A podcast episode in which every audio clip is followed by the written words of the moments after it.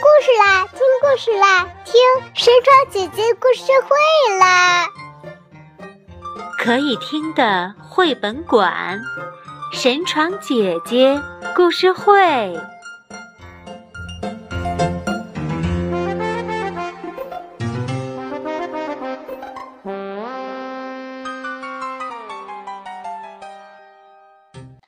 小朋友们好，欢迎收听神窗姐姐故事会。今天啊，我给大家讲《大闹天空》的下。神窗姐姐讲的这本故事书呢，是来自于《美猴王》系列丛书。这套书啊，曾被当做国礼送给国外的政要和文化机构，还出版过英、法、德、西等多个语种的版本呢。由三十二位美术家倾心共绘。如果你们想购买的话呢，欢迎到神窗姐姐的微信公众号购买。公众号的名字是“小种子口才”的全拼，“小种子口才”的全拼。点播这个故事的呀，有四位小朋友，他们分别是长春的于兆天、上海的王许新、南京的刘新瑞，还有新疆的苏若曦。好了，我们现在就来听故事吧。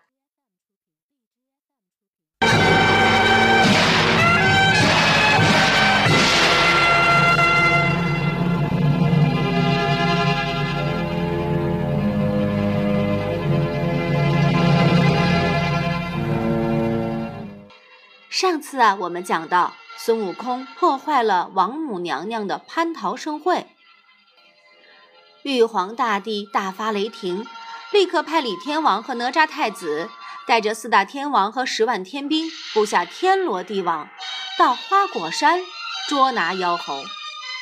大圣听小猴来报，便带着猴兵猴将摆开阵势，出门迎敌。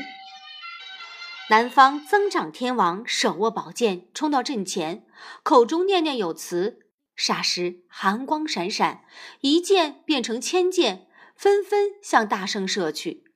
大圣不慌不忙，拔下一把毫毛，变成无数盾牌挡住宝剑。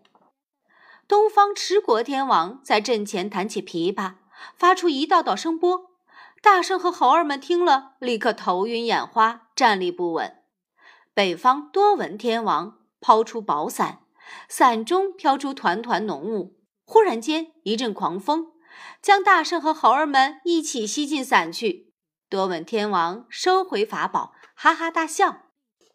大圣在宝伞中清醒过来，用金箍棒捅伞面，伞面纹丝不动。于是他拔出一根毫毛，变成金刚钻，几下就把伞面钻了个大窟窿。光线进入伞里，猴儿们都苏醒过来，逃了出去。大圣夺过持国天王的琵琶，随手一拉，只听“嘣”的一声，丝弦断裂。持国天王惊慌失措，和多闻天王一起逃走了。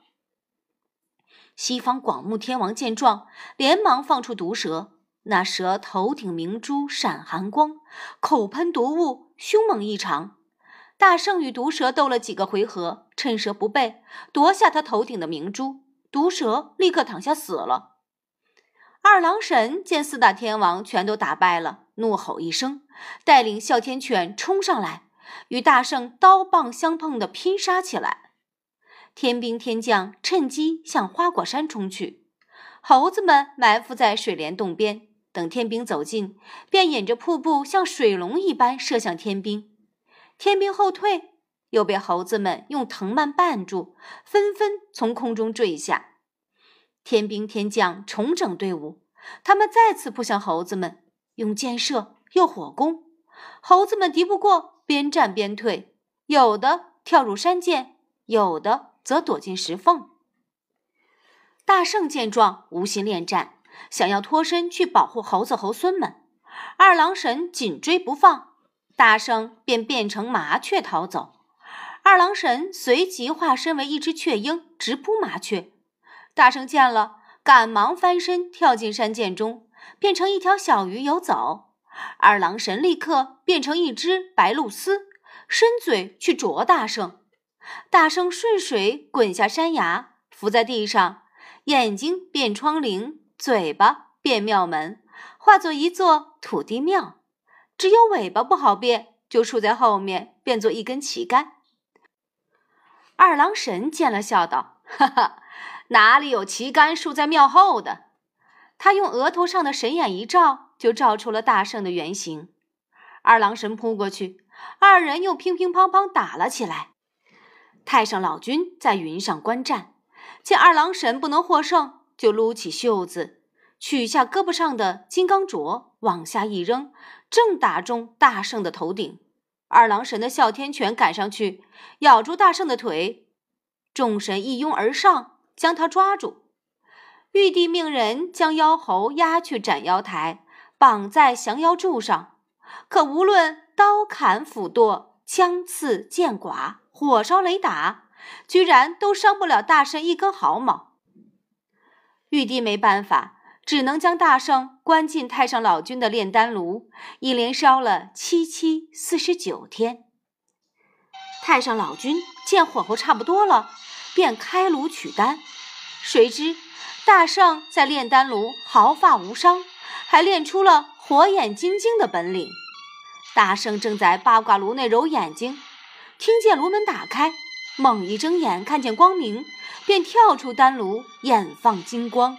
踹倒八卦炉就往外走，大圣从耳中取出如意棒，迎风晃一晃，变作碗口粗细，拿在手里东打西敌，一路打上凌霄宝殿，将凌霄宝殿打了个两倒柱倾。